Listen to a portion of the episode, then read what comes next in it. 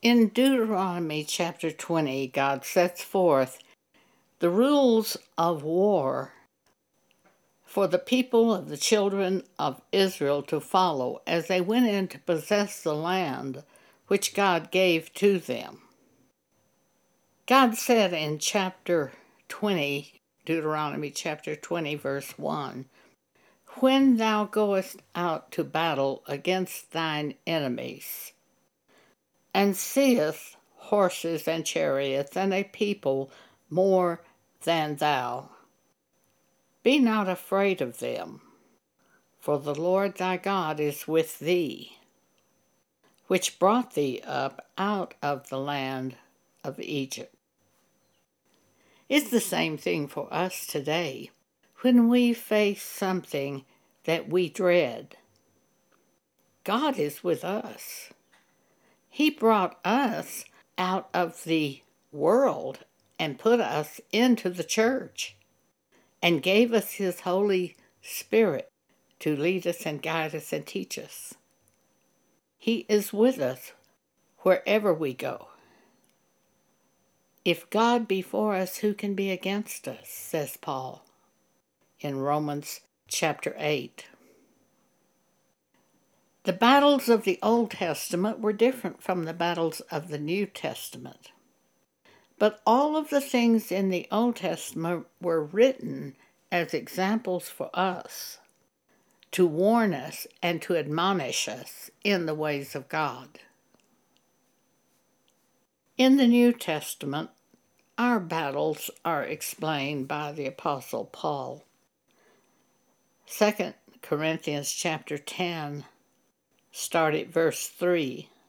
"For though we walk in the flesh, we do not war after the flesh.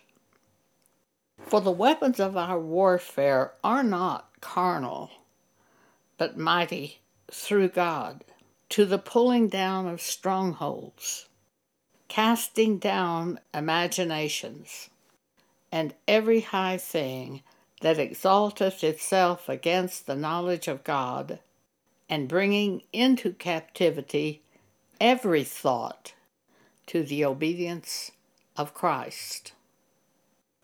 We are told in Ephesians chapter 6 that we wrestle not against flesh and blood. It's not those human beings who are our enemies. It's spiritual wickedness in high places. "Greater is he that is in us than he that is in the world." 1 John chapter 4, verse 4. We have a power of God in us, and we must understand that God is with us and gives us the power to overcome all things. So when we run into an obstacle, whether it be a person or a type of problem, our hope is in God, and we set our hope in God. Please show me how to handle this. It's as simple as that. Please help me. Please show me how to do this. Deuteronomy 20, verse 4, "For the Lord your God is he that goeth with you to fight for you against your enemies to save you." Ephesians chapter 6, "Finally, my brethren, be strong in the Lord, not in yourself, not in your own thinking, your own wisdom, your own plan, what you're going to say, what you plan to do, how you're going to attack the problem, or how you're going to deal with the person that's causing you a problem. Discard all of that and be strong in the Lord." God, what do you want me to do? "And in the power of his might, put on the whole armor of God, that ye may be able to stand against the wiles of the devil. For we wrestle not against flesh and blood." It's devils causing the problem.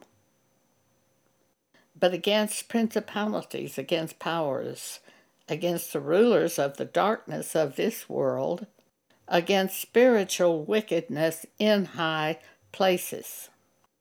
Wherefore take unto you the whole armor of God, that ye may be able to withstand in the evil day, and having done all to stand. Stand therefore. One time I had a problem as a new Christian, and a professor from Dallas Seminary told me, just put on the Lord Jesus. And I said, fine, how do I do that? He couldn't tell me how to do that. Later, God taught me how to do that. We put on Jesus Christ any time that God shows us a scripture to do, and we do that scripture. We dress in the garment of salvation. Every time we do a scripture authored by God, when He shows us to do that scripture and we do it, we are recreated into the image of Jesus. For the Word of God is Jesus. So to put on the whole armor of God, we'll look at the parts of the things to do. It's spelled out for us right here in Ephesians chapter 6. Verse 14, stand therefore, having your loins girt about with truth. What is truth? Once it says in the Bible, thy word is truth. So we take the scriptures on the matter and surround ourselves by this subject, whatever the subject is of the problem. Having our loins girt about with truth, having on the breastplate of righteousness. Righteousness simply means God has shown us how to do something and we do it, and therefore our righteousness is of God, not of ourselves. It's just a matter of turning to God in prayer and asking Him, what do you want me to do about this? And then waiting until He shows you, and then doing that. And have your feet shod with the preparation of the gospel of peace. Above all, taking the shield of faith. Because faith is a shield. The devil throws darts to our mind, and we have the shield of faith that causes those darts to bounce off of us. Faith that God is with us. Faith that God will never leave us nor forsake us. Such scriptures as that. Faith that my God will supply all my need. Faith that He will give us wisdom when we ask Him for wisdom. James 1:5. See, all of these scriptures are the rocks of our faith. For without the Word of God, you cannot have faith. Above all, taking the shield of faith, wherewith ye shall be able to quench all the fiery darts of the wicked. What I do in the problem is I just say, oh God, help me with this. Please help me. Show me what to do. And then if He calls a scripture to my mind, which He often does, I know that's the scripture I need to use to stand against the wiles of the devil in the situation that I'm currently fighting. And take the helmet of salvation and the sword of the Spirit, which is the Word of God, praying always with all prayer and supplication in the Spirit, and watching thereunto with all perseverance and supplication for all saints. So the parts of the armor of God that we dress ourselves in are truth, truth of God. We dress ourselves in righteousness, in that our righteousness has been given us by God, and it's not of ourselves. Peace, seeking peace, pursuing peace, And this does not mean that we approve sin. We don't approve sin. We do work to live in peace by doing the Word of God. But we do not approve sin. We do not support the people who are doing sins against the Bible. The people, the drunkards. We don't support drunkards. That's a sin against God. We don't support fornicators. Fornication is a sin different from all other sins because it is a sin against your own body. Paul says in 1 Corinthians 6. He says, flee fornication, for it's a sin unlike every other sin. It is a sin against your own body. We don't support any of these sins. If someone asks us what we think about homosexuals, we read Romans chapter 1, verse 26 to them. Let's stop and read that. For this cause God gave them up unto vile affections. For even their women did change the natural use into that which is against nature, and likewise also the men, leaving the natural use of the woman, burned in their lust one toward another, men with men, working that which is unseemly, and receiving in themselves that recompense which was meet. And even as they did not like to retain God in their knowledge, God gave them over to a reprobate mind to do those things which are not convenient. Romans chapter 1, verses 26 through 28. That's what the Bible says about lesbians and homosexuals. Therefore, we conform our thinking to the Bible. This tells us what God thinks about it. One time I shared this with my cleaning woman who had asked me what I thought about homosexuals, and I just read the scripture to her. And she said, but what about those on television that say that they were always homosexual, that they were born homosexual? I didn't have an answer for her, but God gave me one a few days later, and then I gave it to her. Mark chapter 10. Jesus says, and that's in verse 6, from the beginning of creation, God made them male and female. And it says over here in Romans 1, God turned them over to vile affections. But from the beginning of creation, God made them male and female. And this is the answer concerning that, those who say they were just born that way. No, they weren't born that way. In the beginning, they were born male and female. But you don't want to argue with these people, any of them. You're presenting information. I wasn't in any way arguing with my cleaning woman. I was presenting her an answer to the question she asked me. So if someone says, what do you think about homosexuals and lesbians? Then it's your responsibility as a Christian. Give them Romans chapter 1, and don't just say Romans chapter 1. Read it. Read it to them. God turned them over to vile affections. This is what God thinks about it. But we work to live in peace. But that doesn't mean we support sin in order to have peace. We just simply say what the Holy Spirit gives us to say and then walk away. One time I was playing golf with two women, a Church of Christ member and a Methodist. The Methodist woman began to speak about people who judge other people. And she just continued speaking about this. And in a minute, the Holy Spirit rose up in me, and I spoke to her and to the other woman the following, what I was given by the Holy Spirit. If you judge that someone's judging, aren't you judging?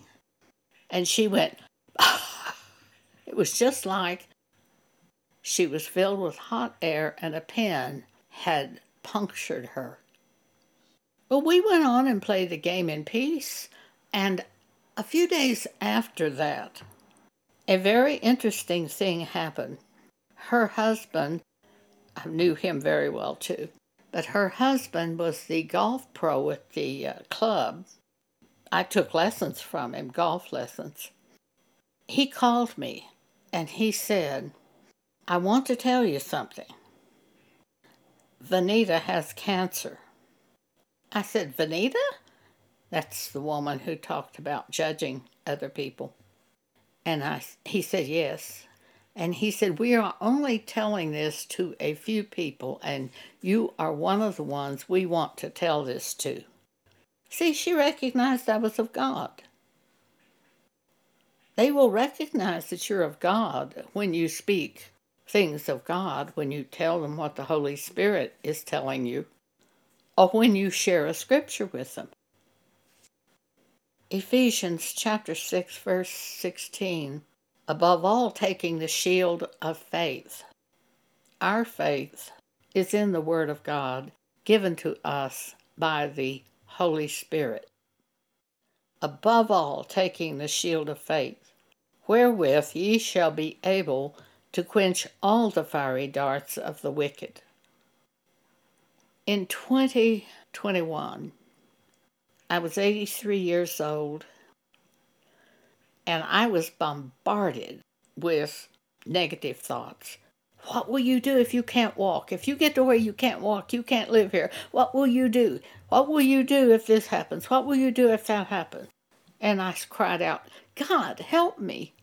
And I heard, "My God will supply all your need."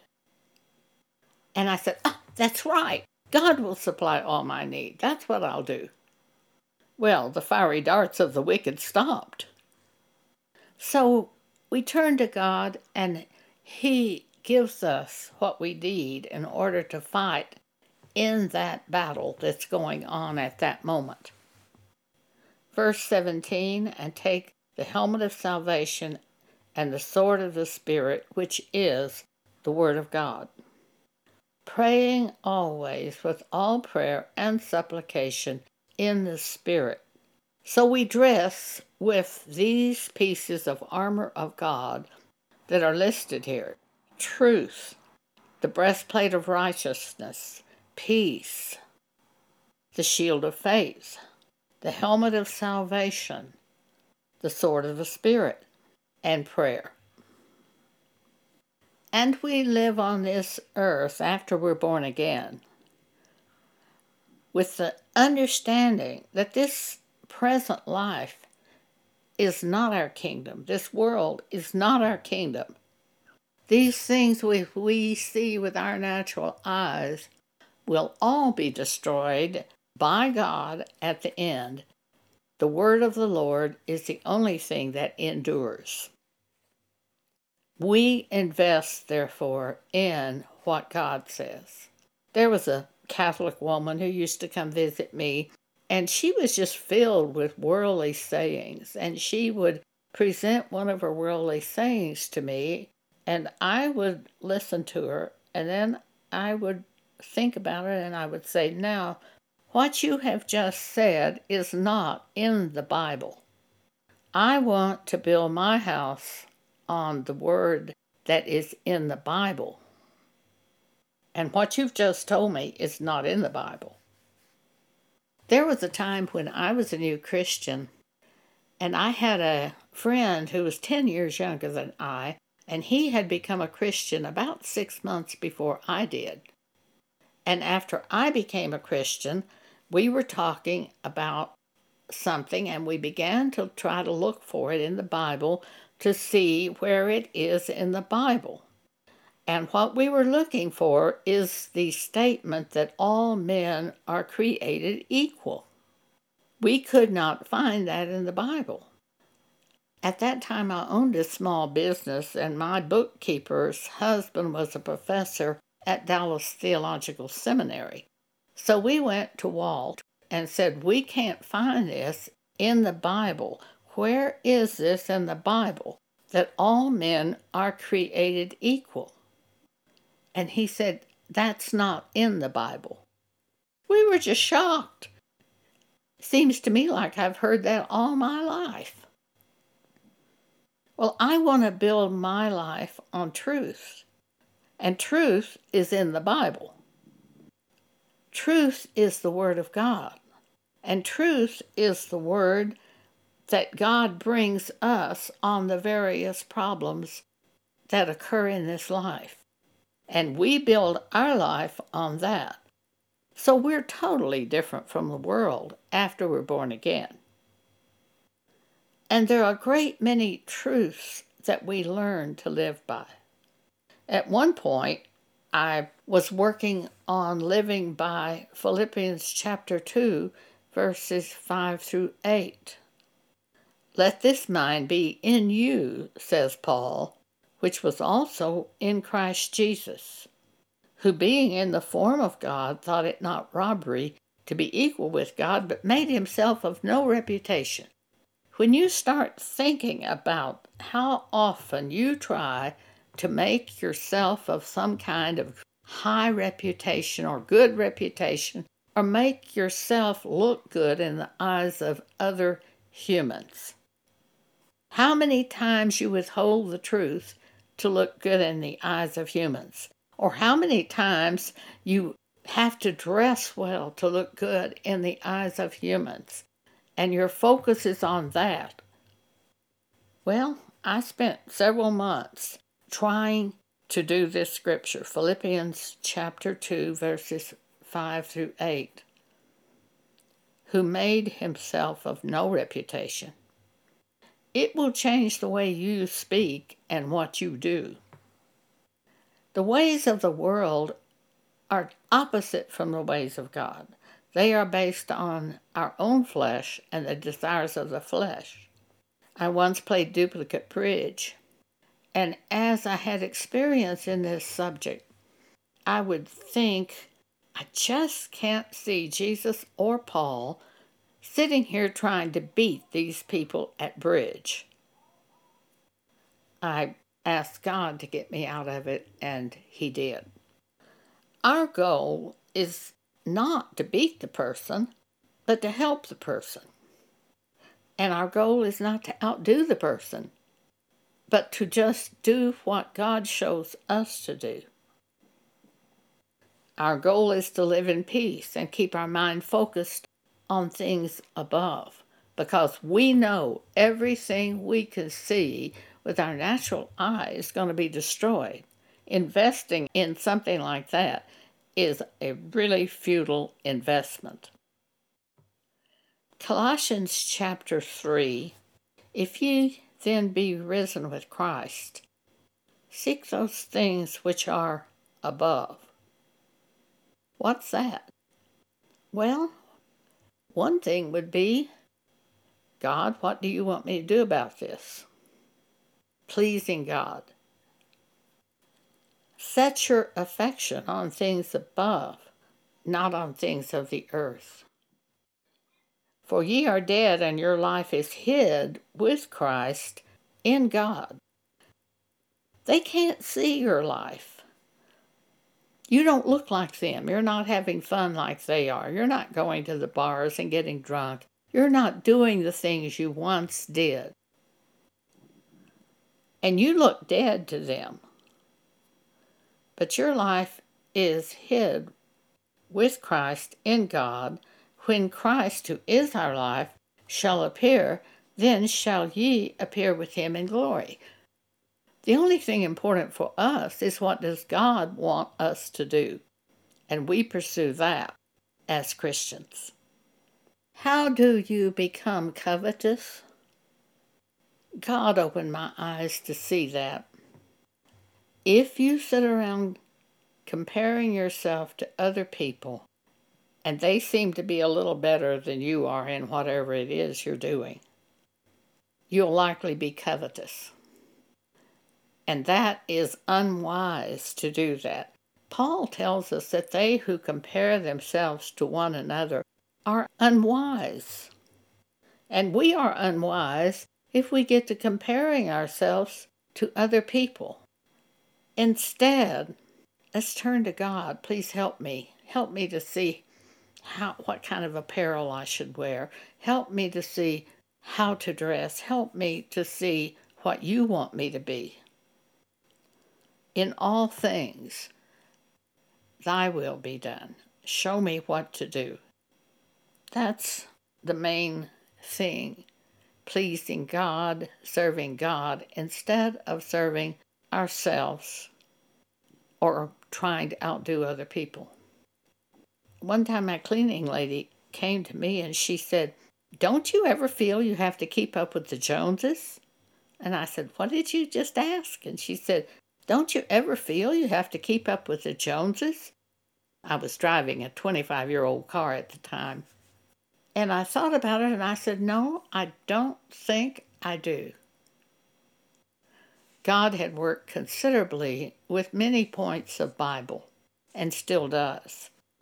And one of the ones so important is just keeping that flesh under control by turning to God and asking Him what He wants. What do you want me to look like? What do you want me to be? What do you want me to do? In Joshua chapter 1, Joshua was being set forth by God to lead the people. And God said, "Have not I commanded thee?" And that's what we ought to ask ourselves. Is it God who told me to do this thing? Is it God who told me to do this? If so, we can go forward with great faith. But if it's our own idea, we're in trouble. Joshua chapter 1, verse 9, God said, "Have not I commanded thee?" This is all that matters.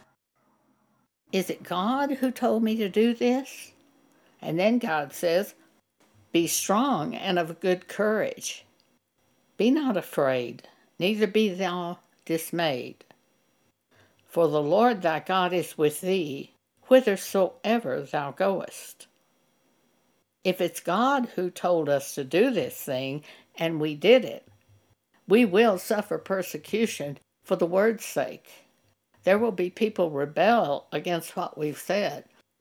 Jesus said, "They that be your foes will be they of your own household." Your own church members will rise up against you, if you do what God says. But God is with you. And the only thing for us to answer is it God who told me to do this? And if that's the case, nothing else matters. Thank you for allowing me to share this with you.